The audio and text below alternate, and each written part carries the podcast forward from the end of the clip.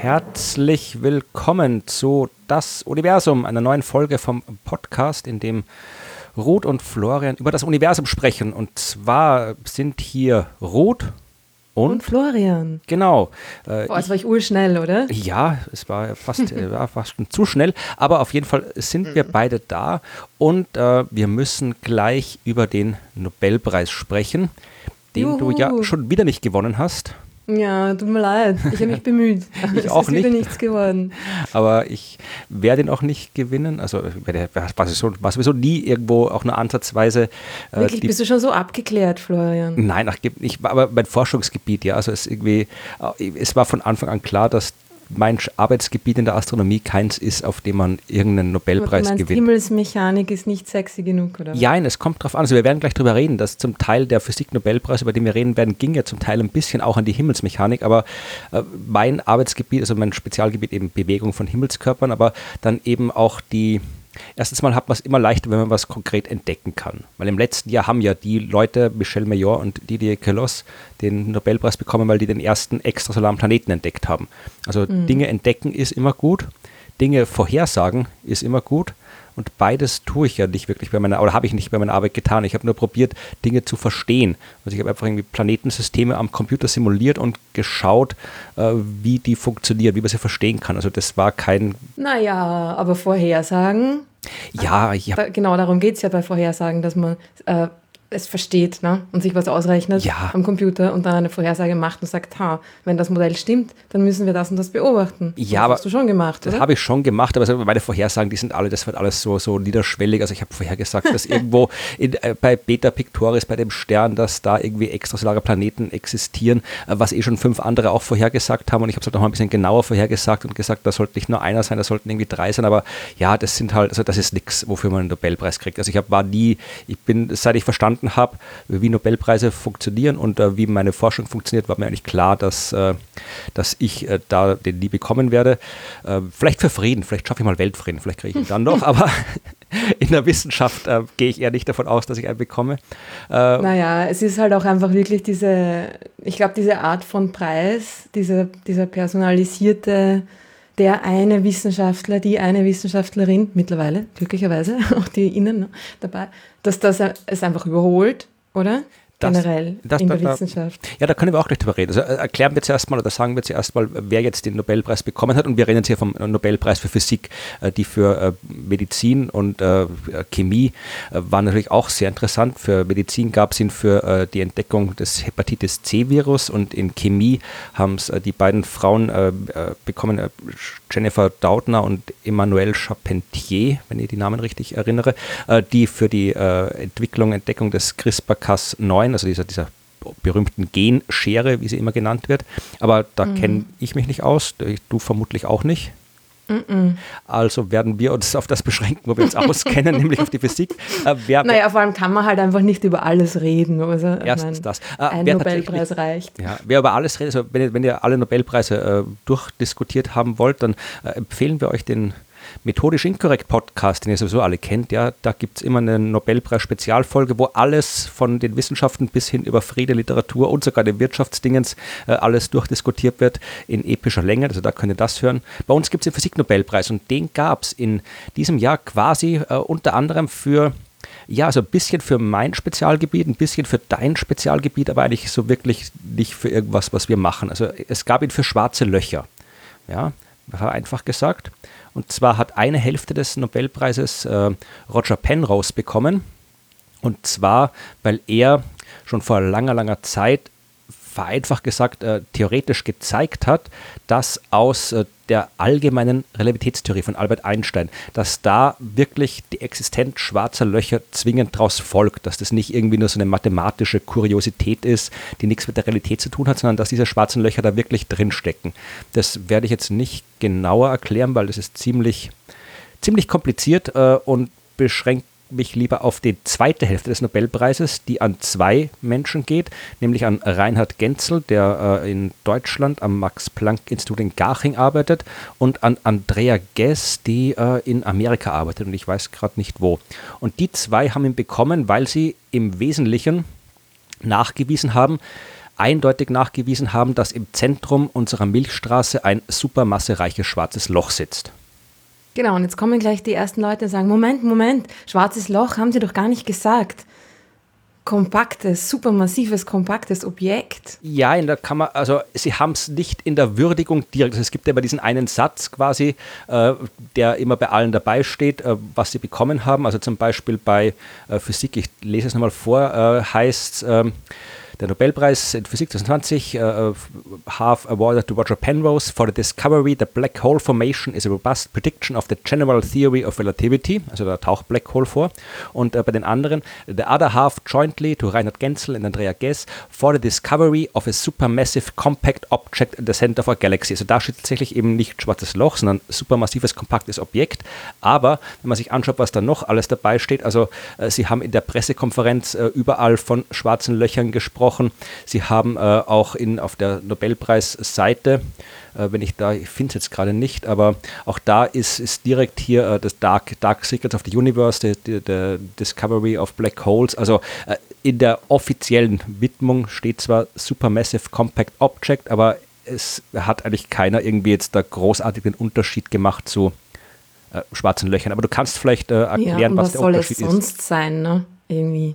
Ja, vielleicht willst du mal erzählen, wie sie das, also wir ignorieren jetzt Roger Penrose, was man nicht sollte, weil der Mann wirklich viele Sachen gemacht hat, aber äh, ich, ich, werde in meinem Blog mal was drüber schreiben und wir werden sicher auch noch mal über diese äh, Arbeit genauer reden, aber wir bleiben jetzt mal bei äh, Genzel und Guess, die halt... Äh, das heißt, wir haben nicht mal einen Nobelpreis, sondern nur die Hälfte von einem Nobelpreis. Ja, aber das ist ja egal, also es zählt ja quasi, bist du sowieso oder so Nobelpreisträger und Nobelpreisträgerin, also auch schaut ja keiner, ob du jetzt nur ein Viertel, eine Hälfte oder ein Drittel bekommen hast oder einen ganzen ist ja nicht so, aber das wäre interessant zu wissen, ob da so quasi in, unter Nobelpreisträgern. Naja, mein Geld, Geld Ja, gut, Geld, aber ich glaube, das Geld ist das ne? Wenigste. Das, das, natürlich kriegt man viel Geld, aber ich glaube nicht, dass es das Wichtigste ist am Nobelpreis für die Leute, oder? Ob sie jetzt da wie eine Million kriegen oder eine halbe ja. Million. Das stimmt. Es würde mich interessieren, ob quasi in der, in der Nobelpreis-Community, also alle, die bekommen haben, ob da so, ob man da so, äh, quasi, ob es da so Kastenbildungen gibt, also wo die, die ihn allein bekommen haben, runterschaut auf die, die nur einen halben bekommen haben und die, die nur ein Viertel bekommen haben, das sind so die ganz unten, also die dann irgendwie gedisst werden auf allen Konferenzen. Ja, genau, die, die überhaupt nur für die ganze Kollaboration einen Preis bekommen haben, wo irgendwie 500 Leute drinnen sind. Ja, weiß nicht, ob, die, ob die sich nicht disteln, wenn sie allein kriegen keinen Sitzplatz im Club der Nobelpreisträger. Aber, die müssen an der Bar rumstehen oder in irgendeiner dunklen Ecke. Ja, aber vielleicht äh, willst du mal kurz erklären, was äh, Genzel und Guess gemacht haben, um dieses supermassive, kompakte Objekt zu entdecken.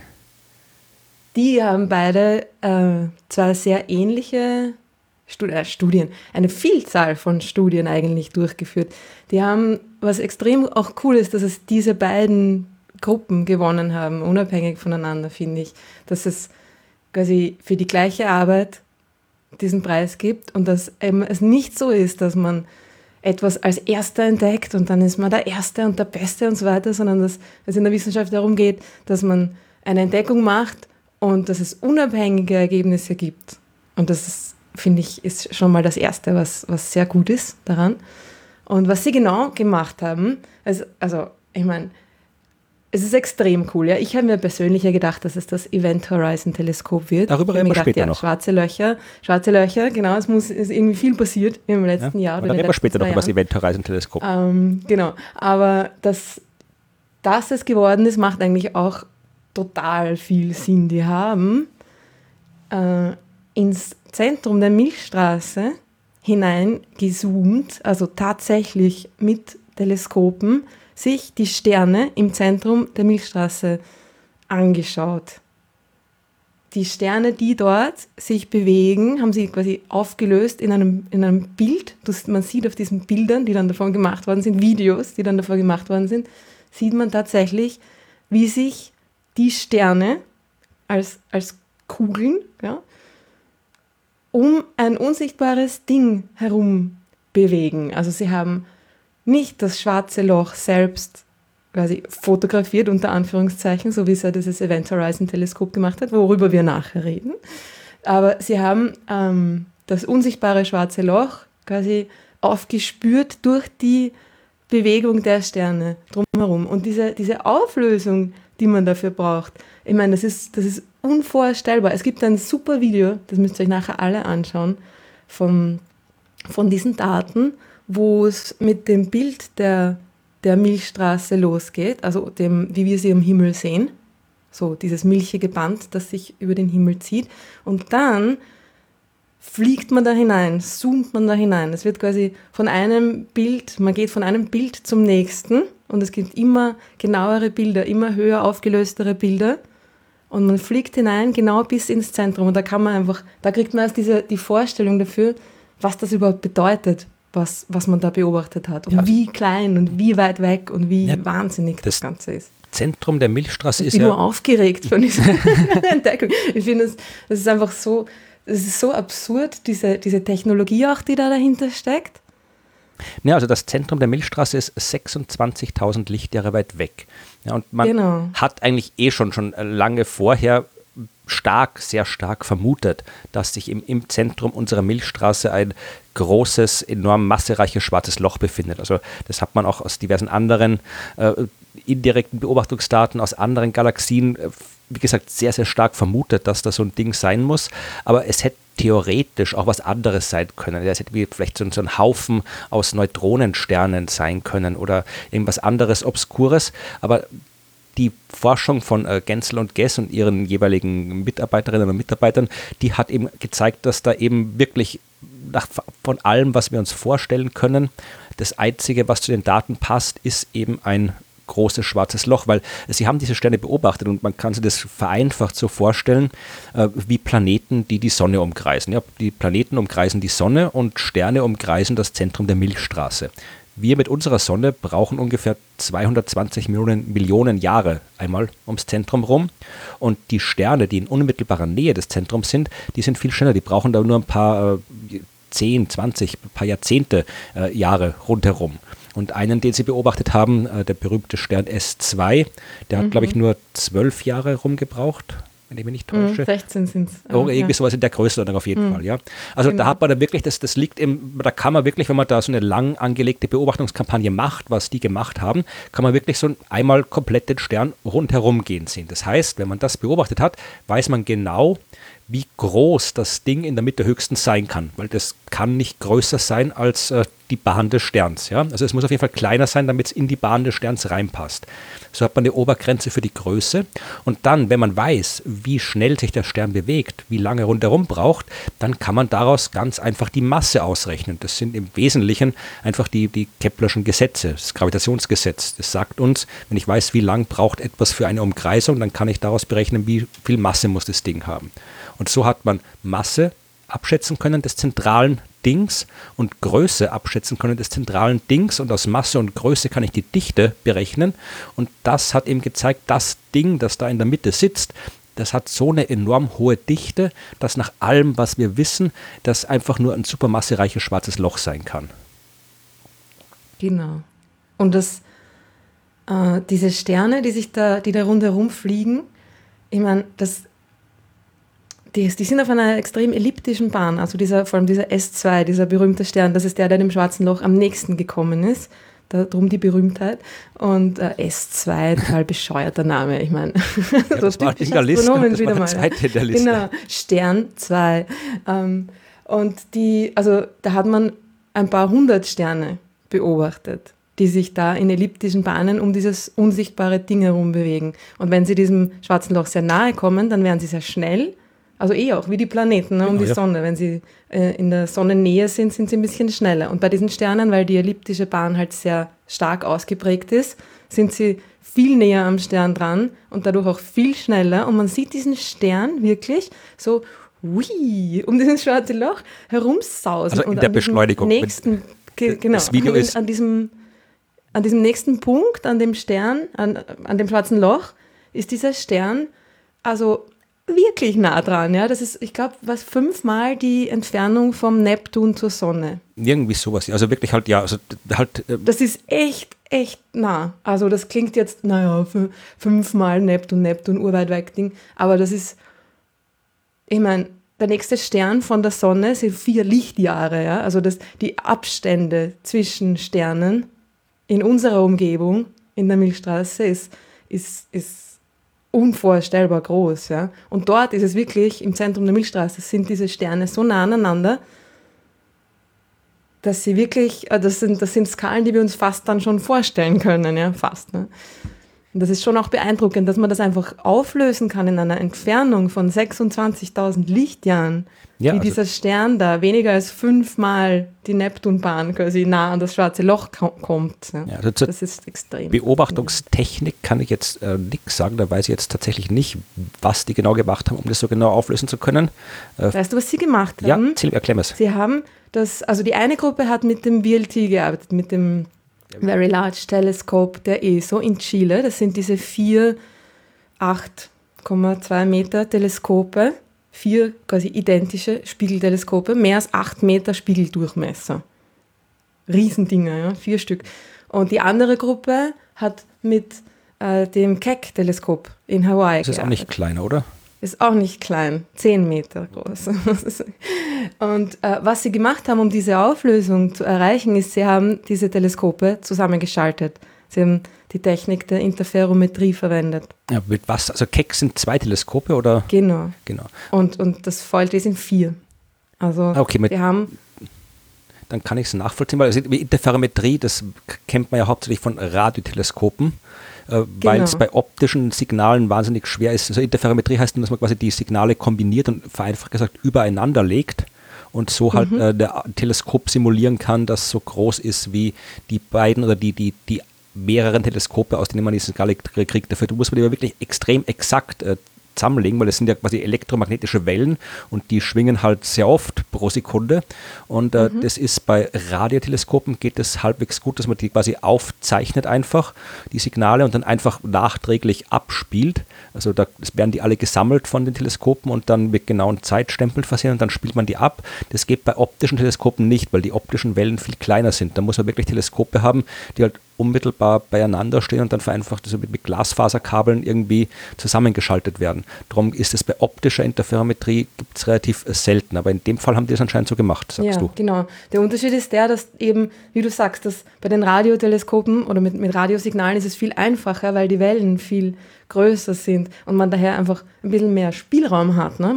Das Wichtige ist, dass diese dass das nicht einfach nur das Signal einfach nicht nur ähm, addiert wird, das macht man ja oft, das macht man ja eigentlich immer bei Beobachtungen. Das, das wissen sicher auch Leute, die sich mit Fotografie beschäftigen. Wenn man Aufnahmen macht, macht man ein paar Einzelaufnahmen und kombiniert die nachher. Ja. Das ist jetzt, denkt man sich, naja, so schwer ist das jetzt auch nicht, ne? muss man halt genau sein. Okay, nein, es geht darum, dass es wirklich genau zur gleichen Zeit addiert wird. Also dass die Signale, die haargenau zur gleichen Zeit bei uns ankommen äh, zusammengezählt werden müssen. Und das ist eben bei optischen, bei, bei sichtbarem Licht, ja, die, bei den Wellen viel schwieriger, weil die so schnell schwingen, ja, weil, die, weil, sie, weil die sich viel, viel schneller ändern und man daher die Aufzeichnungen viel präziser mit diesem Zeitstempel quasi versehen muss. Also man muss ganz, ganz, ganz genau wissen, wann das Signal bei uns angekommen ist. Und das geht dann halt einfach nicht mehr mit im Nachhinein mit Computern ähm, addieren, wie man das bei Radiowellen macht, ja? sondern die müssen quasi wirklich dort vor Ort zusammengeführt werden über Glasfaserkabel und so weiter. Ja? Und das ist, dass das überhaupt geht, es ist äh, einfach die, die, die Technik, die man dazu braucht, das verwendet dann auch diese, diese ähm, adaptive Optik, was wieder ähm, etwas ist, was die Auflösung erhöht, wo der, wo der Spiegel des, des Teleskops in Echtzeit an die an die Variationen der Erdatmosphäre angepasst wird. Also ja, der Spiegel flackert quasi gegengleich, die Spiegeloberfläche Richtig. flackert gegengleich zu den Schichten der Atmosphäre. Äh, genau. Und man, man korrigiert, um diese, um diese Bilder zu bekommen, korrigiert man ähm, live für die, für die Schwingungen der Atmosphäre, also für das, für das Wobbeln der Luft. Ja. Das ist, ich meine, das muss man sich mal vorstellen. Ja. Man misst mit einem, mit einem Laser die Veränderungen in der Luft, die sind ja schon sehr schnell, und dann korrigiert man die Form des Spiegels mechanisch, ja, also wirklich mit so kleinen, so kleinen Metallstiften, die den also Spiegel nach oben und nach unten also nicht, dass der jetzt irgendwie so durchgebogen wird, aber trotzdem ist es. Na, es ist, also diese Skalen sind, sind ein Wahnsinn, ja, und dann hat man diese, dann hat man mal quasi ein Bild und dann ähm, kombiniert man nicht mehr das Bild, sondern also das, das Signal, das man aufnimmt, wird kombiniert. Und zwar kommt es bei der Interferometrie darauf an, dass man möglichst viele verschiedene Abstände zwischen den Einzelteleskopen hat. Also wenn du zehn Teleskope hast, sagen wir mal, dann hilft dir das nichts, wenn die alle zehn im gleichen Abstand zueinander stehen. Ja, so ein bisschen kannst du schon machen, weil du kannst ja quasi das, das, die, das erste und das letzte, das sind, haben eine längere Distanz als das erste und das vorletzte, also kann man schon ein bisschen basteln, aber man kann es genau, natürlich mathematisch optimieren, wenn man die nach einem ganz genau. bestimmten Muster aufstellt. Idealerweise sind die alle in unterschiedlichen Abständen voneinander. Und nur durch diese unterschiedlichen Abstände zwischen jeweils zwei von allen ja, bekommt man diese quasi simulierte Auflösung. Also es ist nicht so, dass, das, dass diese Teleskope ein, ein, ein gesamtgroßes Teleskop dann simulieren, sondern sie simulieren die Auflösung, die man mit einem viel größeren Teleskop erreichen könnte. Ja, das ist eine coole Sache. Ich, wer es noch mehr wissen will, äh, ich verlinke in den Shownotes noch äh, einen Artikel, den ich mal äh, geschrieben habe, wo ich probiert habe zu erklären, wie das mit dieser Interferometrie wirklich funktioniert und warum man überhaupt. Es ist, es ist echt nicht so einfach. Das ist nämlich absurd. Also es, Im Prinzip läuft es darauf hin, wenn man es jetzt so ganz äh, vereinfachen will, äh, läuft es darauf hinaus, dass man Löcher in ein Teleskop machen kann, ohne allzu viel zu verlieren. Also ich kann ein großes mhm. Teleskop mhm. nehmen, kann da ein Loch reinmachen und dann funktioniert das Teleskop immer noch. Ich kann nicht mehr ganz so viel Licht sammeln, aber am Auflösungsvermögen ändert sich nichts. Wenn ich in so einem 10-Meter-Spiegel irgendwie einmal mit der Spitzhacke ein Loch reinhacke, dann, äh, okay, da ist vielleicht trotzdem dann kaputt. Kommt aber, die Polizei und sperrt dich ein. Ja, das auch, aber äh, ich kann quasi ein Loch reinmachen und verliere ein bisschen an Lichtstärke, weil ich eben nicht mehr so viel Licht sammeln kann. Aber die Auflösung, äh, die wird ja quasi nur noch den Außendurchmesser bestimmt. Also da kann ich da noch ein bisschen, also da ändert sich nichts. Und wenn man das quasi konsequent weiterdenkt, dann kann ich quasi das Loch immer größer machen, bis ich dann im Grenzfall halt nicht mehr ein Teleskop mit einem riesen Loch habe, sondern zwei kleinere Teleskope, die auseinanderstehen. Die dann immer noch, wenn man es richtig macht, funktionieren wie ein großes Teleskop. Also äh, ich, ich verlinke den Artikel, da kann man das nachlesen, wie das funktioniert. Das ist wirklich eine absolut faszinierende Technik. Und damit haben die eben die spannend. Man hat nach dem S2, den glaube ich äh, Genzel und seine, sein Team untersucht hat, äh, haben, hat man jetzt mittlerweile noch einen Schwung mehr Sterne gefunden, die noch näher dran sind am zentralen schwarzen ah, Loch. Ah, wirklich? Ja, ja. Das wusste ich gar nicht. Das ist der Stern S0102, dem hat zum Beispiel Gess und ihr Team untersucht, der ist noch näher dran und das ist aber auch schon nicht mehr. Mittlerweile erkennt man noch mehr, die noch näher dran sind. Also das ist schon ziemlich äh, cool, was man da hat und hat auch schon jede Menge andere coole Sachen. Also man hat an zum Beispiel die bestimmte Effekte der allgemeinen Relativitätstheorie bestätigt durch die Sterne gerne, weil ja. die sagt ja auch, dass sich zum Beispiel, äh, je stärker die Gravitation ist, die man spürt, dann verändert sich das Licht. Also es gibt eine gravitative Rotverschiebung, wo sich das Licht mhm. eines Sterns zum Beispiel immer, das wird quasi röter, röter, röter und dann wieder weniger rot, weniger rot, weniger rot, wenn er wieder weggeht. Und das hat man auch bei einem Stern dort nachgewiesen. Da hat man wirklich zuschauen können, wie sich die Farbe des Lichts verändert bei der Umkreisung des mhm. schwarzen Lochs. Also, also wenn er nah dran ist, dann wird er, dann wird er wirklich sichtbar röter und wenn er sich wegbewegt, dann ja, da hat man coole Sachen, da gibt es ganz, und man hat auch schon beobachtet, das hat glaube ich auch das Team von GES gemacht, die haben so Gaswolken, die da auch rumschwirren, beobachtet, wie die quasi so durch die Anziehungskraft des schwarzen Loches so gestreckt werden und so um das Loch herumwirbeln und irgendwann reinfallen ins Loch und so. Also da hat man wirklich wahnsinnig coole Sachen beobachtet und tatsächlich, ja, absolut würdiger Nobelpreis, obwohl es, und jetzt müssen wir drüber reden, mich und nicht nur mich überrascht hat, dass äh, das Event Horizon Teleskop kein einen Nobelpreis bekommen hat. Das waren die, mhm. die im letzten Jahr äh, das erste echte Bild eines schwarzen Lochs gemacht haben. Ja, also nicht nur so wie hier mit Bewegung von Sternen indirekt gezeigt haben, dass da ein schwarzes Loch sein muss, sondern die wirklich äh, in dem Fall mit Radioteleskopen und wieder mit Interferometrie, also das Event Horizon-Teleskop war, waren irgendwie ein ganzer Schwung Teleskope auf der ganzen Welt verteilt, Radioteleskope, die per Interferometrie kombiniert werden, um eben eine Auflösung zu erreichen, dass man eben wirklich ein schwarzes Loch sehen kann, oder es ist halt übertrieben zu sagen sehen, aber man kann halt äh, das sehen, was man nicht sehen kann, weil die Umgebung eines schwarzen Lochs, eines aktiven schwarzen Lochs ist, äh, die leuchtet sehr hell, weil da sehr viel Zeug sehr schnell herumwirbelt, dabei stark aufgeheizt wird und eben Strahlung abgibt. Also das ist quasi die Umgebung schwarzer Löcher ist sehr hell, aber in der, in, in der Mitte dieser Umgebung ist halt was, wo nichts leuchtet, das schwarze Loch und genau diesen Schatten des schwarzen Lochs, den hat man erstmals wirklich in echt aufgelöst, also ein, Radiobild gemacht, was auch eine dramatisch beeindruckende Leistung war, weil man das erste Mal jetzt wirklich diese schwarzen Löcher, die man eigentlich nur bis dahin mathematisch-theoretisch fassen und beschreiben konnte, jetzt diese mathematisch-theoretischen Theorien mit echten Beobachtungsdaten vergleichen kann. Und wenn wir mehr von solchen schwarzen Lochbildern haben, dann kann uns das durchaus helfen, halt viel besser zu verstehen, wie eben Gravitation funktioniert und den ganzen Kram. Also das war auch eine absolut Nobelpreiswürdige Leistung, aber das Event Horizon Teleskop hat äh, keinen Preis bekommen, obwohl es dieses Jahr um schwarze Löcher ging. Hast du eine ja. Idee, warum? Nein, eigentlich nicht. Ich habe mich sehr gewundert, vor allem warum, ich meine, weiß ich nicht, vielleicht wollten sie den Preis nicht dritteln, noch, noch kleinere Stückchen.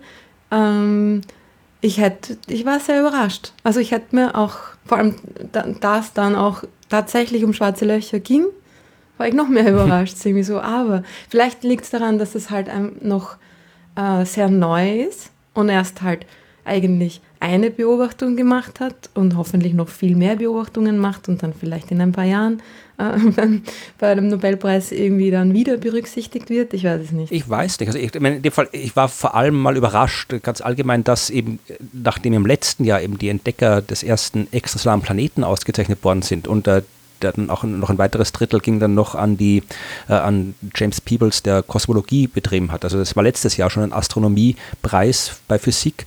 Ich habe eigentlich absolut nicht damit gerechnet, dass in diesem Jahr wieder Astronomie ausgezeichnet wird, weil normalerweise ist es ja der Physiknobelpreis. Das ist ja erst seit einigen ja, Jahrzehnten. geht halt aber nichts weiter. das hast jetzt du gesagt, aber aber oh, es ist ja erst seit, wieder böse E-Mails. Es ist ja erst seit ein paar Jahrzehnten, dass äh, quasi eigentlich wirklich Astronomie auch ausgezeichnet wird. Also früher sind ja die viele solche Astronomen wie Hoyle zum Beispiel, ja, der ist ja immer, der hat überhaupt nichts bekommen, Nobelpreismäßig, obwohl der immerhin herausgefunden hat, dass unser Universum größer ist als unsere Milchstraße und sich ausdehnt. Mhm. Also das ist mhm. noch Nobelpreiswürdiger kann es kaum werden. Aber damals hat man mhm. eben noch nichts für Astronomie vergeben unter Physik. Das hat sich jetzt erst in den letzten Jahrzehnten geändert und dass jetzt gleich zwei äh, Astronomie-Nobelpreise hintereinander, ist eigentlich ungewöhnlich. Und dann, wie du gesagt hast, einer für schwarze Löcher, aber ohne Event Horizon Teleskop.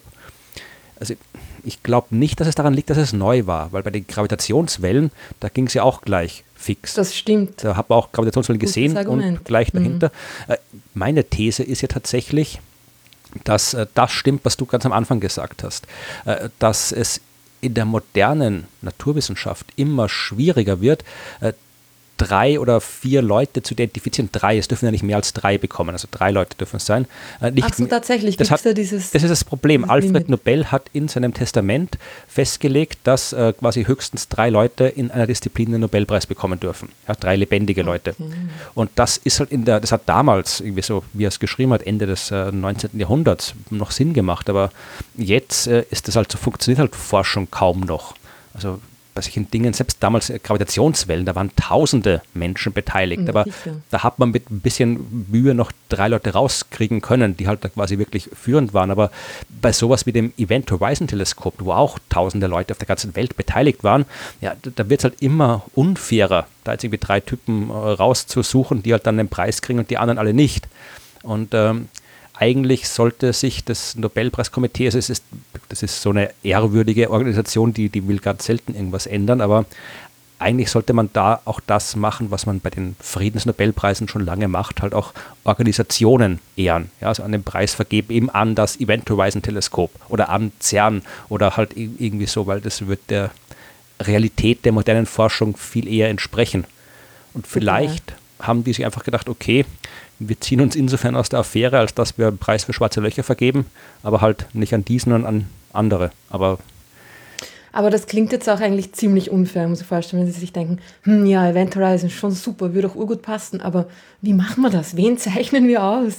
Es klingt mir jetzt irgendwie ein bisschen, hm, ja, ich meine, das ja, ist ja. Nein, eh, wahrscheinlich hast du recht. Das, ist, es, es, das wäre irgendwie eigentlich ein wirklich blöder Grund, oder? Ja, vermutlich ist es, gibt es eh auch andere Gründe. Aber es ist halt, wie gesagt, die Nobelpreise, ich bin jetzt kein, kein Feind der Nobelpreise, obwohl die natürlich sehr viele äh, Leute ignoriert haben, von sehr viele Frauen ignoriert haben, die einen Nobelpreis kriegen hätte sollen. Und äh, ja, es wird halt, die, es ist halt diese, diese Beschränkung auf drei Menschen ist halt einfach, die wird halt, das wird halt immer in Zukunft immer weiter unfair sein, weil äh, irgendwann gehen einem die Leute aus der Vergangenheit aus, die quasi noch wirklich als Einzelperson Nobelpreiswürdige Leistung gemacht hat. Und auch jetzt, ich meine, hier weder, weder Roger Penrose noch, äh, gut, Penrose vielleicht noch, das, was der gemacht hat, ist schon lange her. Und als Mathematiker kann man noch ein bisschen eher allein arbeiten. Aber auch Genzel und Guess, die haben ja auch nicht allein gearbeitet. Da waren ja auch irgendwie ganze Teams ja, mit dabei beteiligt. Andere, alles ja. ja. Also und es ist einfach wirklich, es entspricht halt diesem, äh, diesem Klischee, es wird da halt einfach dieses Klischee ähm, weiter bedient, der, der geniale Wissenschaftler, ja. Der da irgendwie einen Preis bekommt für seine Arbeit. Und das ist halt so veraltet, weil so also wirklich in den seltensten Fällen ist das so. Es gibt natürlich extrem geniale Leute, ist schon klar. Und die sollen auch Credit bekommen für ihre Arbeit.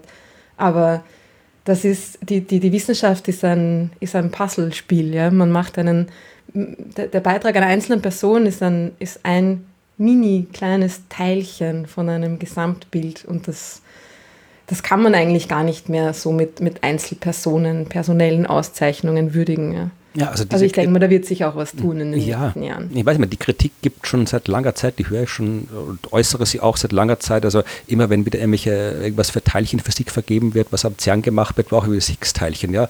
Da haben irgendwie erst einmal von den, von den sechs Theoretikern, die das Higgs quasi gemeinschaftlich oder äh, waren so drei Gruppen, die unabhängig voneinander äh, das, die Existenz des Higgs-Teilchens vorhergesagt haben.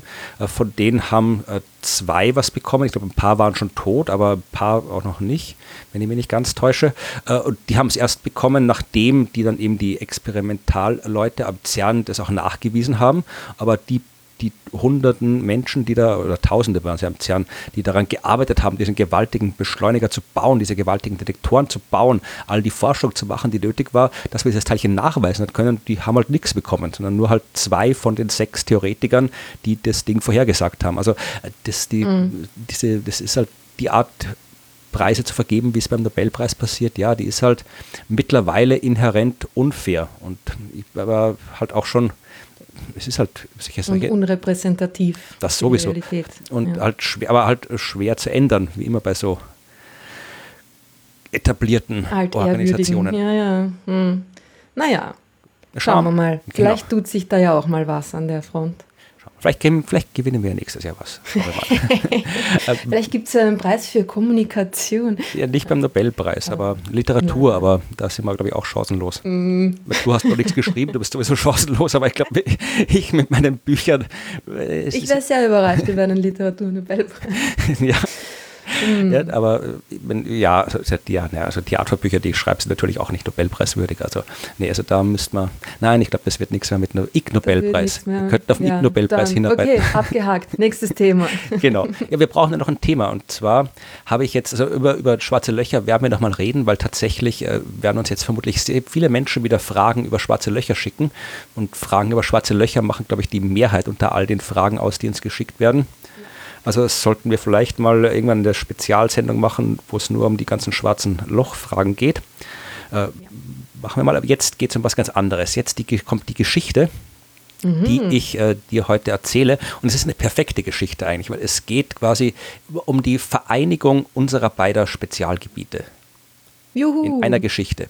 Es geht um Extrasolare Asteroiden. Fast. Es geht äh, um, extrasolare, was rede ich? Extragalaktisch. Es geht um Dinge, die extragalaktisch sind und es geht um Planeten. Es geht um extragalaktische Planeten. Wow, okay. Ja, und zwar ist das äh, Forschung, die Rosanne Di Stefano von Harvard Center for Astrophysics und ihre Kollegen aus USA, China und Australien gemacht haben. Äh, da ist nämlich vor einigen äh, Tagen, Wochen, ja, Ende September, glaube ich, war es, wo ich darauf aufmerksam geworden bin. Äh, die haben einen Artikel geschrieben, äh, der mittlerweile, glaube ich, auch schon veröffentlicht ist, mit dem sehr, wie üblich, technischen Titel M51ULS1b, The First Candidate for a Planet in an External Galaxy. Also es geht tatsächlich um, den, um einen Planeten, der sich in einer anderen Galaxie befindet. Und es ist insofern ein passendes Thema, als dass es äh, sehr cool ist, aber auch, weil äh, wir jetzt vor ein paar Tagen, also am 6. Oktober 2020, war es exakt 25 Jahre her, dass äh, die Entdeckung des ersten extrasolaren Planeten bekannt gegeben worden ist. Ja, also im mhm. Jahr 1995 haben mhm. die beiden Schweizer Astronomen Michel Mayor und Didier Queloz äh, auf einer Konferenz bekannt gegeben, dass sie einen Planeten entdeckt haben, der einen anderen Stern als unsere Sonne umkreist. Ja, das war eine absolute Sensation. Das hat die Astronomie komplett revolutioniert. Äh, das äh, hat auch absolut verdient im letzten Jahr den Physiknobelpreis gewonnen.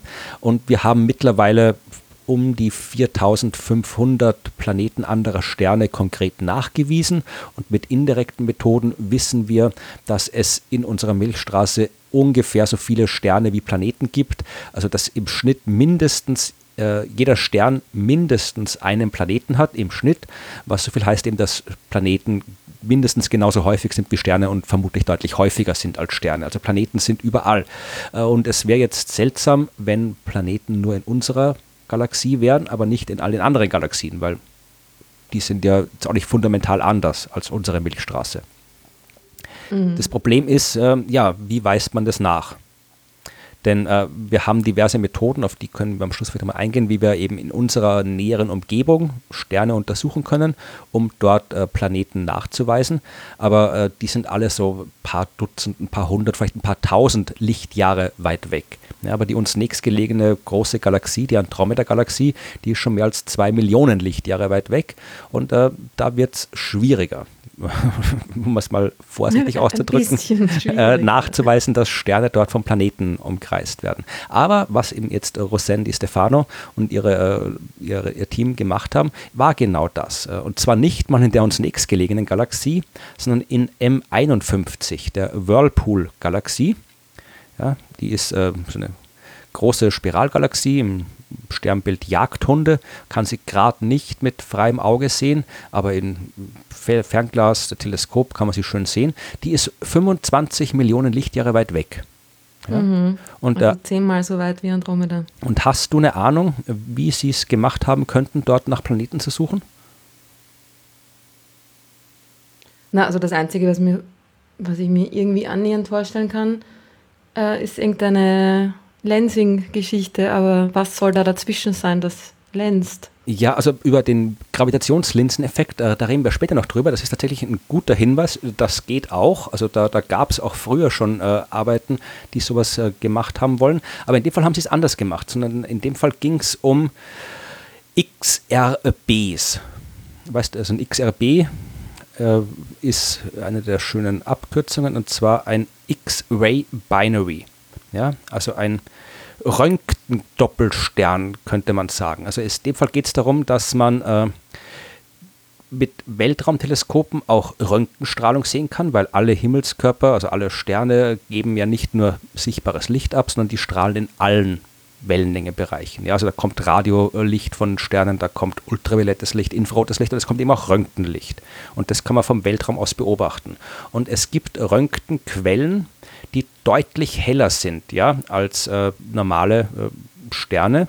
Und die kann man dann eben auch sehen, wenn sie sehr weit weg sind, zum Beispiel in Galaxien wie M51. Und in dieser Arbeit hat man eben aus Daten, die das Chandra Röntgen-Weltraumteleskop aufgenommen hat, nach äh, Röntgenquellen in der Whirlpool-Galaxie gesucht und da ein paar gefunden, die wirklich hell sind. Also eine, um die es geht, die eben mit der Bezeichnung M51 ULS 1 vermutlich M51 für die Galaxie und ULS heißt wahrscheinlich irgendwie Ultra Light. Luminous. Luminous Source wahrscheinlich, ja. Ah, irgendwie sowas. Ja. Wir kriegen es hin. ja, und die haben also das war diese, Nummer eins, das heißt die hellste. Juhu. Und die haben halt noch wirklich ein ganz, äh, eine Menge gefunden, die halt so diese äh, eins äh, ist wirklich äh, ungefähr zwischen 100.000 und einer Million Mal heller im Röntgenlicht als unsere Sonne, wenn man alle Wellenlängen kombiniert. Wow. Also die ist wirklich hell. So, hell. und äh, oh. jetzt ist das aber, also diese, diese Röntgen, ich rede jetzt immer von Röntgenquelle allgemein. Äh, Frage ist, was ist das jetzt konkret? Und in dem Fall geht es eben um XRBs, wie ich schon gesagt habe, Röntgen-Binaries oder äh, X-Ray-Binaries. Und äh, Binary heißt jetzt, Doppelstern ist auf Deutsch vermutlich schon zu speziell, sondern das sind zwei Objekte. Paar, die, könnte man sagen. Genau, also ein, ein, ein Röntgenpaar, genau. Mhm. Und äh, das sind normalerweise äh, wieder kompakte Objekte, also keine echten Sterne, sondern das, was von großen Sternen übrig bleibt am Ende ihres Lebens. Also zum Beispiel ein schwarzes Loch oder ein Neutronenstern. Also wirklich extrem dichte Objekte und irgendwas anderes, ein normaler Stern oder ein, ein roter Riese oder irgendwas in der Art, die sich sehr eng umkreisen und dann kann eben Material von dem einen Objekt zum anderen, zu diesem kompakten Objekt, zum Neutronenstern, zum schwarzen Loch quasi äh, rüberfliegen, angezogen werden und umkreist mhm. das Ding und fällt auf den Neutronenstern drauf oder fällt ins schwarze Loch rein und erzeugt dabei Röntgenstrahlung. Ja?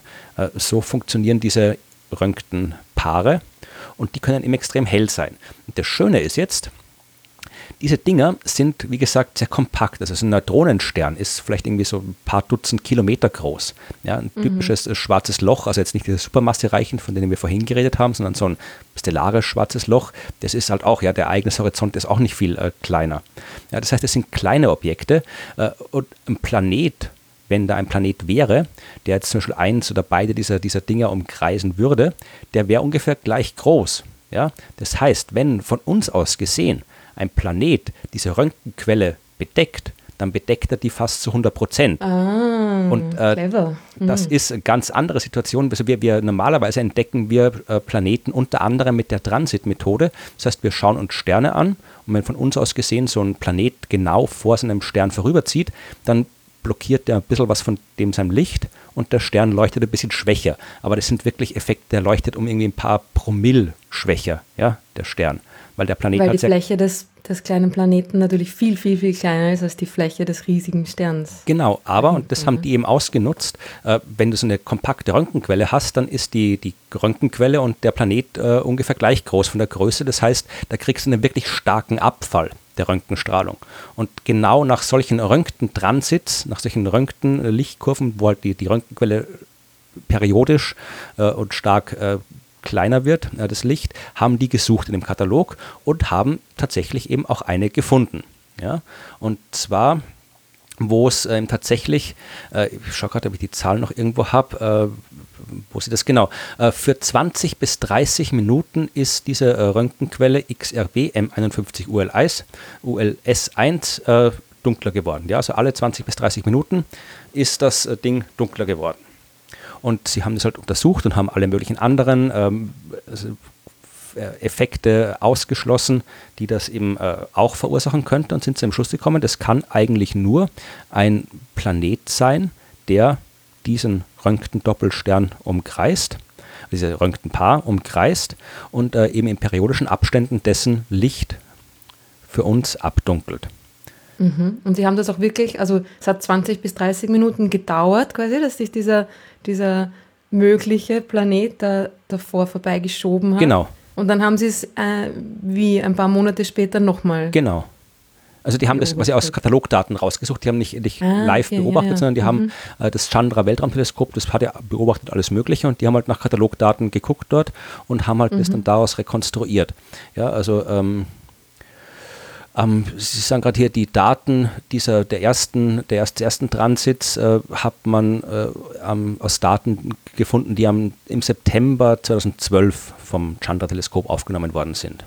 Ja, sie haben mhm. in drei Galaxien gesucht, aber eben äh, in einem 51 haben sie was gefunden und haben dann halt aus diesen Daten auch probiert zu rekonstruieren, was es da genau ist. Also sie gehen davon aus, dass eben das eine, dieses kompakte Drum, entweder ein schwarzes Loch ist oder ein Neutronenstern, je nachdem, ähm, ist es äh, äh, auf jeden Fall, ist es, äh, muss das so bei 10 Sonnenmassen ungefähr liegen, das Ding, was eben das Kompakte ist. Das andere muss ein bisschen, bisschen äh, das Verhältnis ist irgendwie so 1 zu 4 ungefähr. Also das andere ist ein bisschen, hat ein bisschen äh, mehr Masse, wenn ich das richtig gelesen habe.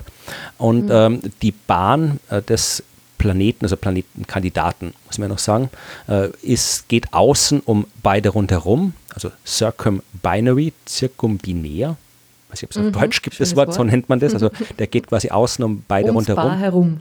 ja, und ist ungefähr so drei astronomische, äh, ist die maximale äh, Größe, so drei astronomische Einheiten. Das heißt, der ist irgendwie so ein bisschen so da, wo bei uns die Asteroiden im Asteroidengürtel rumfliegen. So weit ist der ungefähr, also maximal entfernt von dem Ding.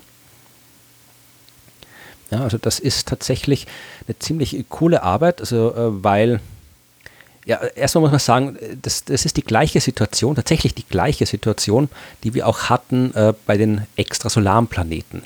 Ich habe vorhin gesagt, dass 1995 der erste entdeckt worden ist, was aber nicht ganz stimmt, denn man hat vorher schon Planeten entdeckt, die nicht innerhalb unseres Sonnensystems waren. Weißt du, welche ich meine? Die Geschichte mitbekommen damals? Ähm, nein. Jetzt werfen mir die Leute wieder vor, dass ich besserwisserisch bin, wenn ich diese Sachen dachte, du wirst auch mal eine Geschichte erzählen. Leben. Das bin ich schon gewöhnt. dachte, du wolltest auch mal eine Geschichte erzählen. Wie, äh, einfach so, nee, hat man da schon ein paar freifliegende? Nein, nein, nicht freifliegende. Man hat äh, schon, schon Anfang der 90er, also 91, 92, hat man Pulsarplaneten entdeckt. Nein, im Ernst? Doch, ja, das, waren das wusste ich nicht. Doch, das, das, da ging es halt auch im Prinzip das gleiche System mit Transits. Du hast quasi am Pulsar, den kannst du, also Pulsar ist ein Neutronenstern, müssten wir mal irgendwie auch wieder ausführlich erklären, aber das verschieben wir jetzt einfach. Also ein Pulsar ist ein Neutronenstern, der halt äh, extrem, wo man äh, extrem genau seine Rotation messen kann, also wirklich Millisekunden genau messen kann. Und wenn der jetzt von einem Planet umkreist wird, so ein äh, Pulsar, dann äh, bringt er den ein bisschen zum Wackeln, was äh, darauf hinausläuft, dass eben die äh, Signale, die wir messen können von dem Pulsar, äh, ein bisschen unregelmäßig ankommen und von Vielleicht der verzögert sind ne, genau. in eine Richtung. Und äh, ja, man kann ja. eben mhm. da, ich will jetzt nicht im Detail drauf eingehen, ich verlinke einen Podcast, den ich mal drüber gemacht habe, wer es genau wissen will. Aber bei Pulsar. Über was hast du noch keinen Podcast gemacht? Äh, über viel, aber ich meine, ich habe auch schon über, ich habe schon über 400 Folgen, also ich habe auch schon über viel Podcasts gemacht. Ja, stimmt, stimmt. Ja, aber wir werden auch noch, wir werden auch noch, wir kriegen das Universum auch noch voll mit. Wir machen das auch alles. Genau. Aber das, ah, okay, aber das ist eh, das, das, das wusste ich wirklich nicht. Und das war vor dem ja, ersten quasi war, wirklich beobachteten das war eine ganz ähm, coole, Sternplaneten. Ja, das war eine ganz coole hm. Geschichte, weil man hat zuerst hat, das war, das, das, zuerst hat einer, äh, eine Gruppe, ich weiß gerade den Namen nicht auswendig, eine Gruppe verkündet, sie haben so einen Pulsarplaneten entdeckt, also einen Planeten, einen Pulsar umkreist. Und dann aber haben sie. Wie hat der, Entschuldigung, ich muss dich unterbrechen, wie hat denn der bitte diese Explosion Explosion überlebt? Da kommen wir gleich drauf. Da kommen wir gleich drauf. Mhm. Ja, äh, also ich zähle mal kurz, diese, der hat quasi diese eine Gruppe, es waren glaube ich Briten, wenn ich mich nicht täusche. Jedenfalls, die haben das äh, gemessen und sind draufgekommen, dass sie wirklich einen ganz bescheuerten äh, Rechenfehler gemacht haben. Ja, also die haben quasi vergessen zu berücksichtigen, dass die Erde sich um die Sonne bewegt, vereinfacht gesagt, was natürlich auch Auswirkungen auf die, die Signalankunftszeit ja, hat. Ja, wenn man sich mit so entfernten Objekten beschäftigt, dann vergisst man manchmal und dann schon auf das Naheliegende. Hat der quasi, nachdem schon verkündet war, dass dieser Pulsarplanet entdeckt worden ist, hat er auf einer Konferenz dann, mir fällt der Name nicht ein von dem Typen, aber hat er dann quasi auf dieser Konferenz dann in seinem Vortrag offiziell gesagt, ja, Entschuldigung, wir haben Scheiße gebaut, äh, ist alles falsch. Hat aber Standing Ovations bekommen immerhin dafür, dass er sich da hinstellt und das Ganze verkündet. Und auf der gleichen mhm. Konferenz danach haben ähm, Alex äh, Wolczan und Dan Frail, also ein Pole und ein Amerikaner, äh, verkündet, dass sie einen Pulsarplaneten gefunden haben und diesmal in echt. Ja, also das war eine ziemlich äh, coole Geschichte. Die haben sogar drei gefunden, also einen Pulsar, der von drei Planeten umkreist wird. Und äh, ja, die waren echt. Und alle ich möchte mir die Reaktion vorstellen der Leute, irgendwie so, aha, genau, sicher. Ja, na, aber die waren echt, also ungefähr, ich glaube, einer, einer ein bisschen weniger als vier Erdmassen, einer ein bisschen mehr als vier Erdmassen und einer, glaube ich, so äh, tatsächlich Asteroidenmasse fast, also ungefähr so wie Ceres, also wirklich klein, diese Dinger. Mhm. Und ja, du hast die richtige Frage gestellt. Wie haben diese äh, Objekte die Explosion überlebt? Weil äh, Neutronenstern kriegt man nur dann, wenn ein großer Stern bei einer großen Supernova explodiert und der Rest zum Neutronenstern zusammenfällt. Dann kriegt man so einen Pulsar. Äh, und man kann davon ausgehen, dass eigentlich Planeten sowas nicht überleben. Äh, die, man weiß nicht genau, wie die Pulsarplaneten entstehen. Man geht davon aus, dass die danach entstanden sind. Ja, also dass quasi sich aus den Trümmern der, der Supernova, so einfach gesagt, äh, die mhm. auch quasi so eine, so eine, Scheibe dann um den Neutronenstern bildet, sich danach quasi nochmal wieder Planetenentstehung abspielt. Und das ist auch der Grund oder einer der Gründe, warum das mit dem Pulsarplaneten nicht so eben halt immer ein bisschen so, so außen vor gehalten wird. Warum eben auch nicht die beiden, Voltron und Frail, den Nobelpreis für die Entdeckung des ersten Planeten bekommen haben, sondern eben äh, Meillon und Queloz. Weil es halt die Frage ist, du hast keinen Stern, du hast einen toten Stern und du hast so einen wieder auferstandenen Planeten, ja, also ein Zombie-Planet Zombie, Zombie -Planet um toten Stern. Ja. Mhm. Und ähm, also ob man, kann man das dann wirklich Planeten nennen, was da entstanden ist oder wie soll man sonst nennen und vor allem hat sich auch gezeigt, das sind zwar wahnsinnig spannende und interessante Objekte, die Pulsarplaneten, aber auch extrem selten. Also es gibt, glaube ich, nur zwei andere Pulsare bis jetzt bestätigt, die äh, solche Planeten haben. Also kein Vergleich zu den eben wirklich äh, normalen Planeten anderer Sterne, wo wir halt wissen, dass die so häufig sind wie die Sterne selbst. Also das sind halt totale Exoten mhm. und man weiß nicht so richtig, ob man die Planeten nennen soll oder nicht.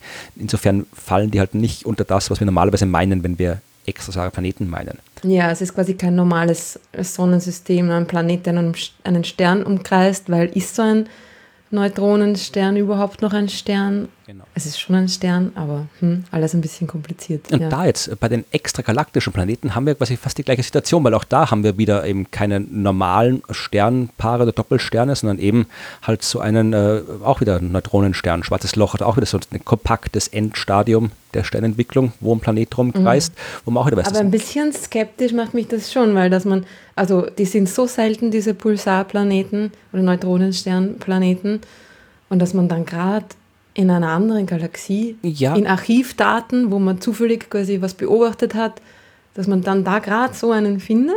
Ja. Könnte das nicht auch einfach wirklich was anderes sein? Es ist erstes Mal, wie gesagt, die, die Arbeit sagt doch the first candidate for a planet. Ich sage mm. jetzt nicht Planet, das ist das erste. Und dann muss ich sagen, es ist halt, äh, du tust dir halt leichter, wenn du halt so eine, wenn Chandra auf die auf M51 schaut, da zieht halt die ganze Galaxie auf einmal, vereinfacht gesagt. Da hat man ein großes Blickfeld. mehr, mehr Möglichkeiten, ja. da was zu sehen. Ja, also ja. in der Arbeit, ich habe das jetzt nicht äh, rausgeschrieben, aber in der Arbeit, ich verlinke die auch, haben die auch abgeschätzt, äh, wie viel sie quasi finden hätten können mit dem, was mhm. sie gemacht haben. Ich glaube, da waren sie so auf, auf ungefähr so größenordnungsmäßig 100, glaube ich, äh, die da noch quasi zu finden wären. Aber was ich auch schön fand, war der Schlusssatz, also den sie geschrieben haben, den ich jetzt da extra rausgeschrieben habe, eben weil er so gut passt.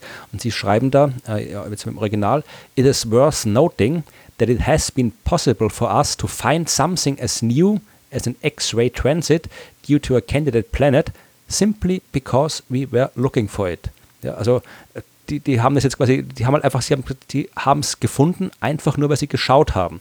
Einfach weil nur, eben, geht. Ja. ja. weil eben diese, diese Röntgenpaare, also ich zitiere jetzt weiter auf Deutsch frei übersetzt, äh, Röntgenpaare sind so veränderlich äh, und äh, die, die äh, Lichtabschwächungen aus anderen Gründen so häufig, ja, dass eben solche Transits vom Planeten nicht einfach gefunden werden können. Ja, also die, da, da mit diesen Röntgen-Doppelsternen, äh, Doppelpaaren passiert so viel, aus so vielen Gründen, dass man jetzt nicht so einfach auf die Schnelle äh, jetzt herausfindet, dass da ein Planet verantwortlich war dafür, wenn man nicht gezielt danach schaut. Die sagen halt, sie haben es gefunden, weil sie geschaut haben. Also insofern, wenn man, danach gesucht haben, ja. wenn man weiterschaut, sie sagen irgendwie, die Archive äh, haben genug Daten, um jede Menge, also zehnmal so viele Surveys zu äh, machen, wie sie es gemacht haben. Und sie gehen davon aus, dass man eben wirklich noch, noch more than a dozen, also mehr als ein Dutzend zusätzliche extragalaktik, äh, extragalaktische Planeten gefunden werden, wenn man diese Daten äh, anschaut. Ja, und mhm. das ist halt der Anfang. Also irgendwann finden wir vielleicht auch Möglichkeiten, wie wir. Mhm. Äh, Aber es stimmt natürlich, wenn man diese Galaxien, die, gerade M51 ist, da eignet sich das sehr gut, weil man sie so richtig schön von oben sieht quasi. Genau, also ja. Face-on nennt man das. Ne? In der Milchstraße selber würde uns das schwerer fallen, weil da ist ja der, das ganze Zeug der Milchstraße zwischen genau. uns wenn und dem Rest der Milchstraße. Wenn wir genau auf die Kante schauen würden von der Galaxie, dann natürlich sehen wir nicht so ja. viel, was drin ist, wie wenn wir genau jetzt von oben drauf schauen, wie es bei M51 der Fall ist. Genau, und da hat man quasi all, die, all diese Röntgenquellen, die es in dieser Galaxie gibt, hat man dann in einem Bild, hat man dann quasi auf einmal und kann sie irgendwie, äh, ja, da sich quasi eins aussuchen. Ja, also wir haben jetzt quasi einen ersten mhm. wirklich guten Kandidaten gefunden für einen Planeten äh, in einer anderen Galaxie, halt äh, so wie bei den Pulsarplaneten, etwas, was man vielleicht vielleicht kein echter Planet ist, wir wissen es nicht, sondern irgendwas anderes. Aber es ist halt mal ein Anfang und äh, wie gesagt, man kann man muss irgendwie anfangen. Und vielleicht finden wir irgendwann mit den neuen großen Teleskopen noch andere Wege. Ich werde das auch in den Shownotes verlinken. Es gab in der Vergangenheit schon ein paar Mal quasi sowas ähnliches wie Entdeckungen von extragalaktischen Planeten. Also zum Beispiel eine Arbeit, das, da komme ich nur, gehen wir nochmal kurz auf das ein, was du mit den Gravitationslinsen gesagt hast. Das war im Jahr mhm. 2009 haben das äh, Forscherinnen und Forscher veröffentlicht. Äh, da ging es genau das um den Gravitationslinseneffekt. Ja.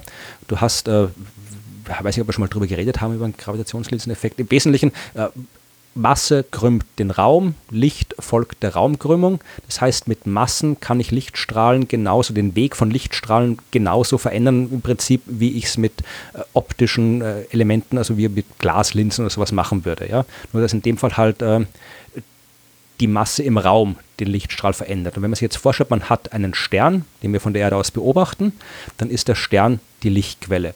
Und wenn sich zwischen der Lichtquelle und uns eine Linse bewegt, also eine große Masse, also ein anderer Stern zum Beispiel, dann kann dieser andere Stern, wenn der jetzt von uns aus gesehen vor der Lichtquelle vorüberzieht, kann der eben das Licht dieses Sterns verbiegen, verändern, sodass wir eben mehr und danach weniger äh, auf eine ganz bestimmte charakteristische Weise Licht zu uns kommt, als normalerweise kommen würde, wenn da kein so ein Linsenstern durchziehen würde. Und äh, mit dieser Gravitationslinsenmethode kann man viele coole Sachen machen und man kann auch Planeten entdecken. Nämlich wenn der, äh, die Linse ein Stern ist, der von einem Planeten umkreist wird, dann habe ich quasi so eine zusammengesetzte Linse, weil dann, dann verbiegt auch der Planet mit seiner Masse ein bisschen das Licht. Und das äh, schaut dann wieder, wieder anders aus, als wenn äh, ein Stern ohne Planet als Linse wirken würde. Das ist alles sehr mathematisch, aber man kann das oft gut aufdröseln und man hat damit schon Planeten gefunden. Und in dieser Arbeit von 2009 haben sie halt so, Kandid so Kandidaten, Candidate Microlensing Events gefunden in Andromeda, in der Andromeda-Galaxie, wo sie gesagt mhm. haben, ja, da haben sie so ein paar so Microlensing, in Andromeda kann man manche Sterne einzeln auflösen und beobachten. Die ist nah genug und die haben halt gesagt, dass es da Kandidaten, solche, solche, solche, dass sie ein paar so Mikrolinsen-Ereignisse beobachtet haben, von denen sie glauben, dass da vielleicht ein Planet irgendwo involviert sein könnte. Ja, aber war halt mhm. halt nicht, war halt dann, kam dann nicht weiter was raus. Kein statistisch signifikant. Aber das wäre auch eine Methode, immer mit besseren Teleskopen, die wir in Zukunft haben werden, vielleicht dann eben auch echte Planeten finden können, bei echten Sternen in anderen Galaxien. Und, Echte Planeten. Ja. Und dann gibt es ja was ganz Cooles. Äh, das ist auch, das ist zwar in dem Fall auch wieder eine Geschichte, die, also ich, na, ich verrate die Pointe nicht am, am Anfang. Ähm, es gibt auch extragalaktische Planeten in unserer eigenen Galaxie eingefangene Planeten? Ja, also nicht eingefangene, Galaxien? sondern da geht es um etwas, was du auch sehr gut kennst, nämlich um Sternströme. Ah, aha. Nämlich da geht's, das erklärst jetzt du, weil es ist genau dein, dein cool. Spezialgebiet, der, wie ein Sternstrom entsteht.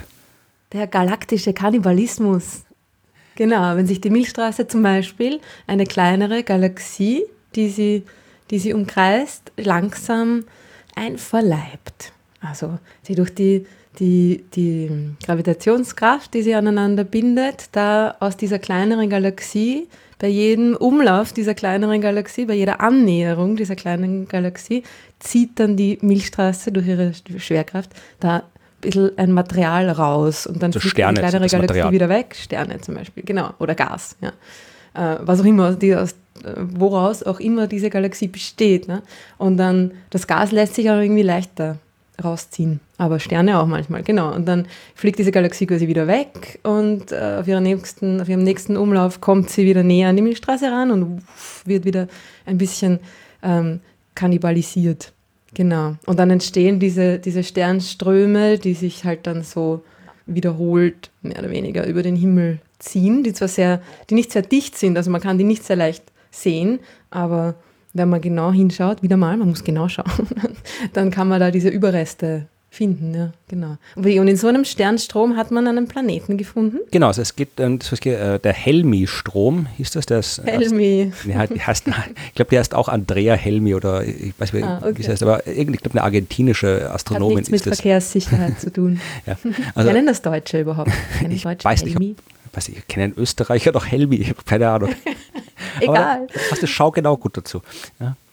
Stimmt. Also, also, Helmi war so ein komischer animierter, komischer Helm, der rumrennt und Kindern erzählt, was man, dass man auf der Straße aufpassen das muss. Lass wir den Leuten jetzt selber, lass wir die Leute selber herausfinden. Ja, genau, ja. Das Problem ist ja, es gibt den Original Helmi, jetzt gibt es schon seit ein paar Jahren gab es einen neuen, irgendwie äh, abgedateten Helmi, so als, als äh, Zeichentrick, äh, irgendwie Animation. Elektronik-Helmi, ja. Nein, jetzt reden wir bitte nicht über Helmi. Ja, ja ist okay. Ja, also der Helmi-Strom, benannt nach einer ich bin mir nicht, südamerikanischen Astronomen, ich bin mir nicht ganz sicher, äh, mhm. die Helmi heißt. Und ähm, die, der, der ist quasi so ein Sternstrom, der sich eben halt so aus den Resten einer, wie du erklärt hast, aufgelösten Galaxie äh, besteht, der sich halt so durch die Milchstraße bindet. Und äh, in diesem Sternstrom gibt es einen Stern, der HIP, HIP 13044 heißt. Und da hat man im Jahr 2010 einen Planeten entdeckt, der diesen Stern HIP 13044 umkreist. Das heißt, es äh, ist ein Planet, der in einer anderen Galaxie entstanden ist, aber jetzt eben durch diesen galaktischen Kannibalismus in unserer Galaxie gelandet ist. Das einzige Problem an der Sache ist, dass ähm, spätere Beobachtungen gezeigt haben, dass das Ding nicht gibt. Das war ein Beobachtungsfehler. No, Aber die Sternströme gibt es. Also es gibt jede Menge Sternströme und da gibt es jede Menge Sterne drin und da wird sicherlich irgendeinen Planeten haben. Es ist quasi nur eine Frage der Zeit, bis wir dann in einem der vielen Sternströme äh, wirklich mal einen Planeten finden, dann haben wir wirklich quasi einen Planet in unserer Galaxie, der in einer anderen entstanden ist. Und das ist sehr cool, weil die können wir natürlich wesentlich genauer erforschen. Und dann wäre es, wenn wir da so ein schönes Sample zusammenkriegen, ja, also aus quasi Planeten, extragalaktischen Planeten, die wir anderswo Inter- sehen. Und extragalaktisch. Ja, da können wir schauen, ob es wirklich, ich meine, wir, wir haben jetzt mittlerweile schon ein gutes Sample von Planeten in unserer Galaxie und können vergleichen, wie unterscheiden sich jetzt quasi die Planeten in unserem Sonnensystem von den Planeten anderswo, was ist unterschiedlich, was ist gleich. Und es wäre halt cool zu sehen, äh, wie das in anderen Galaxien ist. Ja? Also ob's da, ob da vielleicht irgendwie die Dinge fundamental anders laufen. Also werden nicht fundamental anders laufen, weil die Naturgesetze gelten dort auch, aber äh, wie hängt zum Beispiel, was da das supermassereiche schwarze Loch im Zentrum beeinflusst ja so eine Galaxie massiv. Vielleicht beeinflusst es irgendwie auch, welche Art von Planetensystemen entstehen können. Keine Ahnung. Wer weiß, wer weiß. Also das, äh, die, die, die extragalaktische Planetologie wird eine coole Disziplin, wenn sie, mal, wenn sie mal existiert. Aber wie gesagt, Ja. das erste Ding haben wir schon gefunden, um die extragalaktische Planetologie zur Realität zu machen. The game is on. Äh, Genau. Das Gebiet ist eröffnet. genau. Ja, das war meine Geschichte. Super. Wir freuen uns auf, äh, auf neue Ergebnisse in diesem spannenden neuen Gebiet der Astrophysik. Genau. Und jetzt gibt es Fragen? Genau, jetzt gibt es Fragen. Ich habe ein paar Fragen rausgesucht, die zu den Themen passen, über die wir heute sprechen. Und die erste darfst gleich Super. du beantworten, ja? Es ist ja eine blöde Frage. Gibt es Fragen? Natürlich gibt es Fragen. Ich weiß ja, dass es Fragen gibt. Es gibt sogar sehr viele Fragen. Ihr stellt uns irrsinnig viele Fragen und das ist ursuper und ich lese sie auch voll gern. Also glaubt nicht, dass nur weil eure Frage noch nicht vorgekommen ist, sie irgendwie untergegangen ist. Wir lesen sie alle und ich finde das total cool. Ich mache das dann meistens am Abend nach irgendwie vom Schlafen gehen und dann lese ich mir noch ein paar Fragen durch und ich finde das ist auch so super, diese die unterschiedliche Sichtweise von Leuten auf Dinge, ja? Also dieses es ist echt, Fragen sind echt großartig. Die beleuchten Themen auf eine ganz andere Art und Weise. Also hört nicht auf, uns Fragen zu schicken. Genau. Sie kommen alle dran, früher oder später. Das, äh, du versprichst Sachen. Ja. Also, der, ähm, genau, stell, stell die Fragen oder sag Ja. die Fragen. die Also jetzt kommt einmal eine, die du beantworten darfst, ja? Und zwar okay. äh, fragt uns Andreas. Immer reden alle davon, dass im Zentrum jeder Galaxie ein schwarzes Loch sitzt, so als wäre das eine Selbstverständlichkeit. Warum aber ist das so? Woher weiß man das? Gibt es dafür Belege? Es ist ja schon extrem schwierig, das in unserer eigenen Galaxie zu sehen. Also die haben wir eigentlich im Wesentlichen in der Sendung beantwortet, die Frage, glaube ich. Oder gibt es noch was, was du dazu sagen kannst und willst, für andere Galaxien zum Beispiel?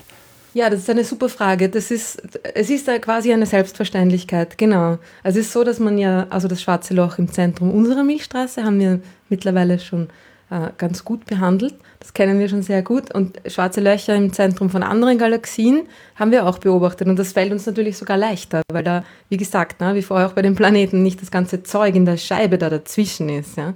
Und es ist ja auch wirklich so, dass mir so, mir ist keine große Galaxie bekannt, die kein schwarzes Loch in ihrem Zentrum hätte. Das ist anscheinend tatsächlich so, dass sich eine Galaxie gemeinsam mit ihrem schwarzen Loch bildet. Und es ist auch so, dass das schwarze Loch im Zentrum mit der Galaxie zusammenhängt. Also die Eigenschaften der Galaxie ist korreliert mit den Eigenschaften des schwarzen Loches. Je größer dieser Bulge, dieser Zentralbereich einer Galaxie ist, desto größer ist auch das schwarze Loch, das man drinnen findet. Und das ist irgendwie eine, eine, eine universelle Beziehung, die für alle Galaxien gilt. Also es ist tatsächlich eine Selbstverständlichkeit und das haben sie alle. Man sieht diese schwarzen Löcher auf viele verschiedene Arten und Weisen. Also vor allem halt auch wieder in den, in, im unsichtbaren Licht, also im Radiobereich und im Röntgenbereich. Wenn das Material, das, vom Schwar das ums schwarze Loch herum schwirrt, da aufgeheizt wird, dann äh, sendet es Radiostrahlen und, und Röntgenstrahlen aus und die kann man in anderen Galaxien natürlich auch sehr gut beobachten. Und darum weiß man, dass die da überall, die, die sind da überall drin. Ja. Genau. Ihr Zentrum ist ein Loch. Die zweite Frage hat auch ein bisschen mit den Themen zu tun, über die wir gesprochen haben, und die stammt von Benjamin. Und der schreibt, ich bin elf Jahre alt und interessiere mich sehr für die Astronomie. Ich habe gerade den Podcast von dir und der lieben Ruth angehört. Also ich bin anscheinend nicht lieb, aber du bist lieb. und habe ein paar Fragen an euch. Äh, die erste Frage, die verschieben wir mal auf eine andere Sendung, da geht es um weiße Löcher, äh, sondern wir beschränken uns mal auf die zweite Frage. Sind Sterne am Nachthimmel, äh, die Sterne, die wir am Nachthimmel sehen, kleine Sonnensysteme und wie kann man so weit ins Universum sehen und zum Beispiel den Exoplaneten TOI 700d entdecken? Ja, also, äh, dass die Sterne am Nachthimmel, die wir sehen können, ja, sind tatsächlich so gut wie alle kleine Sonnensysteme. Das ist genau das, was wir in den letzten 25 Jahren herausgefunden haben, dass eben unsere Sonne äh, jetzt nichts Außergewöhnliches ist, dass unsere Sonne von acht Planeten umkreist wird, sondern dass so gut wie alle anderen Sterne am Himmel auch vom Planeten umkreist werden. Das wissen wir. Also im Durchschnitt wird jeder Stern vom Planeten umkreist. Also manche von mehreren, manche von keinen, aber im Durchschnitt gibt es genauso viele Sterne wie Planeten und alle Sterne, die wir sehen, sind im Prinzip kleine Sonnensysteme. Und äh, es ist eine gute Frage, wie man diese Planeten entdecken kann. Ich habe schon kurz erklärt, dass das damit funktionieren kann, wenn äh, der Stern von uns aus gesehen vor dem, äh, vom, wenn der Planet von uns aus gesehen vor seinem Stern vorbeizieht, ja, so wie bei einer Sonnenfinsternis. Da schiebt sich der Mond von der Erde aus gesehen vor die Sonne und dann wird die Sonne finster. Und das gleiche geht auch bei anderen Sternen. Wenn sich da der Planet vor den Stern schiebt, wird der Stern ein bisschen finsterer. Ganz, ganz wenig. Nicht so, dass, dass man es mit freiem Auge sehen kann, aber messen kann man das hervorragend. Und so kann man äh, Planeten entdecken. Der äh, Planet bringt den Stern auch ein bisschen zum Wackeln, weil der Planet mit seiner Gravitationskraft an dem Stern ein bisschen zieht, dann wackelt der Stern ein bisschen hin und her und das kann man dann auch äh, beobachten und so die Planeten nachweisen. Also wir können die allermeisten Planeten nur indirekt mit solchen Methoden nachweisen, direkt sehen. Das funktioniert so gut wie nie, weil dafür die Planeten tatsächlich zu schwach leuchten. Äh, und zu klein und zu weit weg sind. Aber eben mit solchen Methoden kann man eben auch sowas wie den Exoplaneten TOI 700d entdecken. Und das war einer, der ist deswegen so bekannt geworden, weil der äh, ich glaube, es war Anfang des Jahres äh, in manchen Zeitungen als die zweite Erde verkündet worden mhm. ist. Also ein Planet, auf dem es so ist wie die Erde, das stimmt nicht. Also wir wissen, das ist ein Planet, der ist ungefähr so groß wie die Erde, ungefähr so schwer wie die Erde und umkreist also einen Stern in einem Abstand, wo es theoretisch äh, gerade nicht zu warm und nicht zu kalt sein könnte. Äh, wie es wirklich ist, wissen wir nicht. Dazu brauchen wir größere Teleskope. Aber diesen TOI 700D hat man eben genau deswegen entdeckt, weil er seinen Stern umkreist, dabei ein bisschen von seinem Licht blockiert und wir von der Erde aus sehen können, wie dieser Stern ein bisschen dunkler wird, wenn der Planet vorüberzieht. So haben wir den gefunden. Und so kann man auch andere finden. Genau. Coole Frage. ja. ja. Und dann habe ich noch eine Frage für dich und dann gibt es noch eine kurze, die ich beantworten werde über Planeten und dann haben wir die Fragen für heute beantwortet, glaube ich. Äh, okay. Äh, Hendrik, Hendrik hat für dich eine lange Frage. Ui. Und zwar. Ähm, hat er das auch äh, so spezifiziert, dass sie für mich ist? Oder Nein, die hat einfach. du dann nur die schwierigen Fragen auf mich ab? Äh, ich habe die einfach auf dich abgewälzt, weil das Wort Galaxien drin vorkommt. Verstehe, ist, ist gut, ist gut. Äh, obwohl es gar nicht um Galaxien geht, aber ich habe das einfach äh, so beschlossen. Also, mhm. Hendrik fragt, was ist zwischen den Galaxien los. Die der Milchstraße nächstgelegene Galaxie ist Andromeda in zweieinhalb Millionen Lichtern Entfernung. Aber was würde ich finden, wenn ich in einem fiktiven Raumschiff von der Erde zur Andromeda Warp fliegen würde und zum Beispiel noch eine Million Lichtjahre von der Andromeda-Galaxie entfernt wäre? Gibt es zwischen den Galaxien auch Sterne? Würden mir Planeten begegnen? Ist es bekannt, ob es da Asteroiden gibt, die zwischen den Galaxien unterwegs sind? Welche Strahlung gibt es da wohl? Kurzum, was wissen wir über diesen leeren Raum? Mhm, super Frage. Hendrik, du würdest dich in erster Linie wahrscheinlich sehr langweilen auf deiner Reise, auch wenn du mit Warp-Geschwindigkeit fliegst.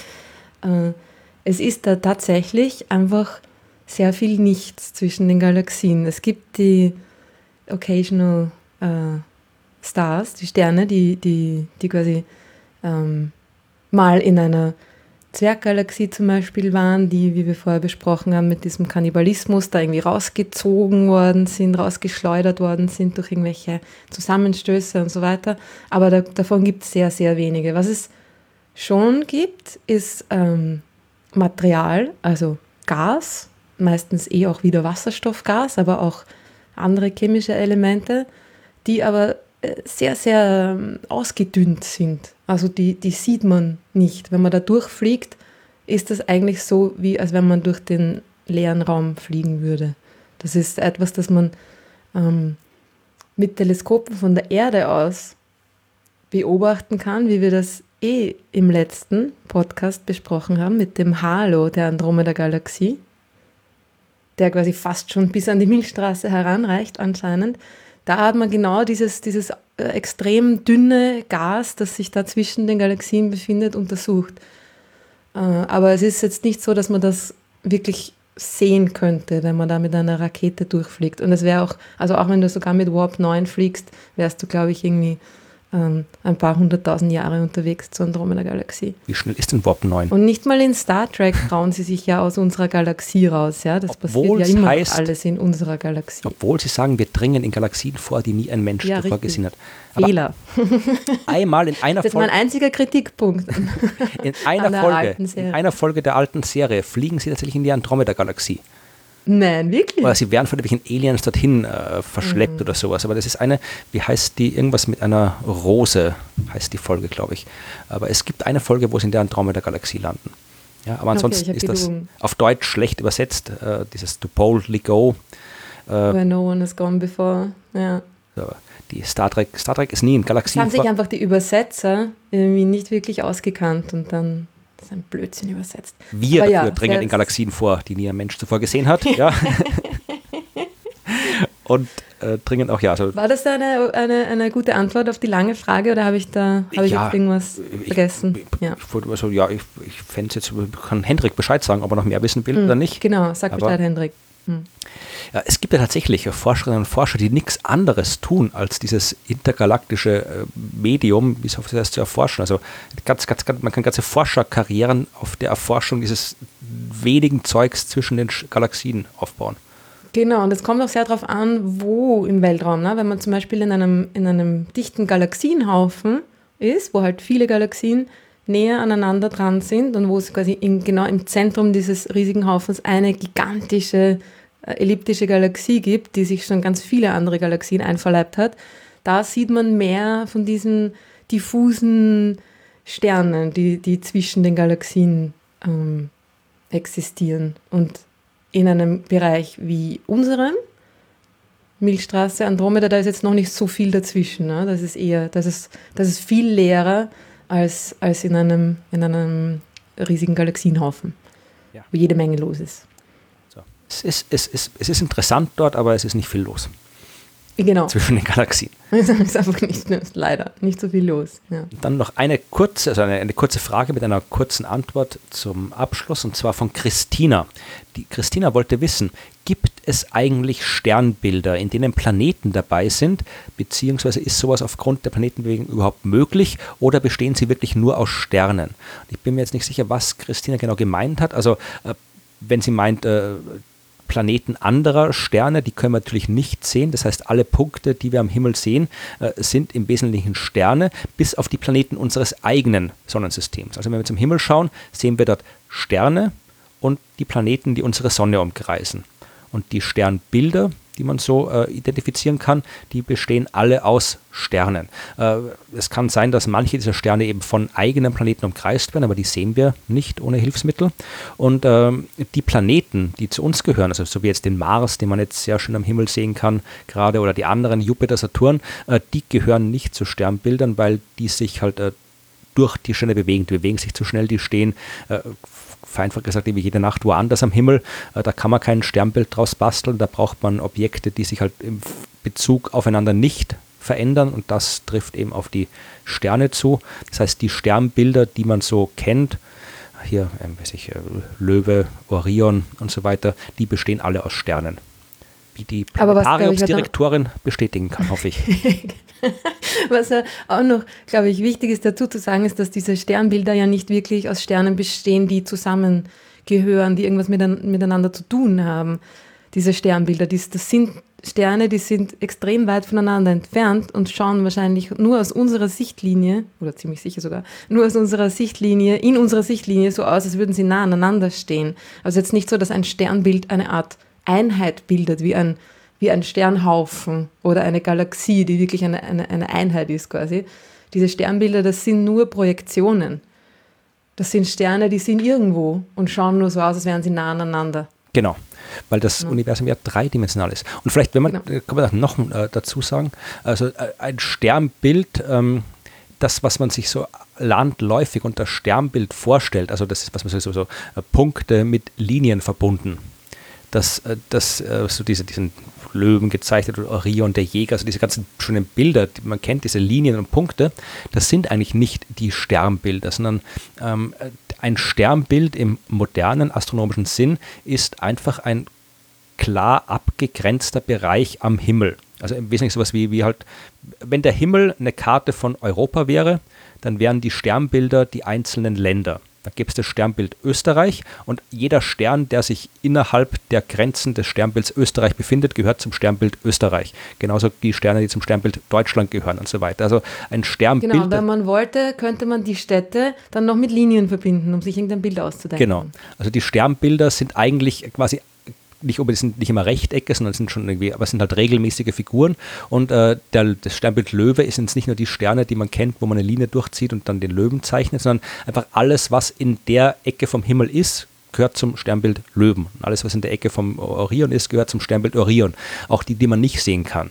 Ja? Und äh, diese, das ist halt die moderne Definition. Äh, vielleicht mal ein bisschen besser wissen zum Schluss. Äh, die Linien, die man ziehen kann, das heißt offiziell Sternzug. Ja, die sind aber nicht normiert. Das Einzige, was normiert ist, sind die Grenzen der Sternbilder. Das heißt, äh, man kann sich da Linien ziehen, wie man selbst möchte und sich Dinge am Himmel malen, die einem gefallen und muss sich nicht an das halten, was in den klassischen äh, Sternsuchkarten drin ist. Wenn einem die Linien nicht gefallen, kann man sich gerne auch andere Linien ziehen und so ganz eigene Bilder zeichnen.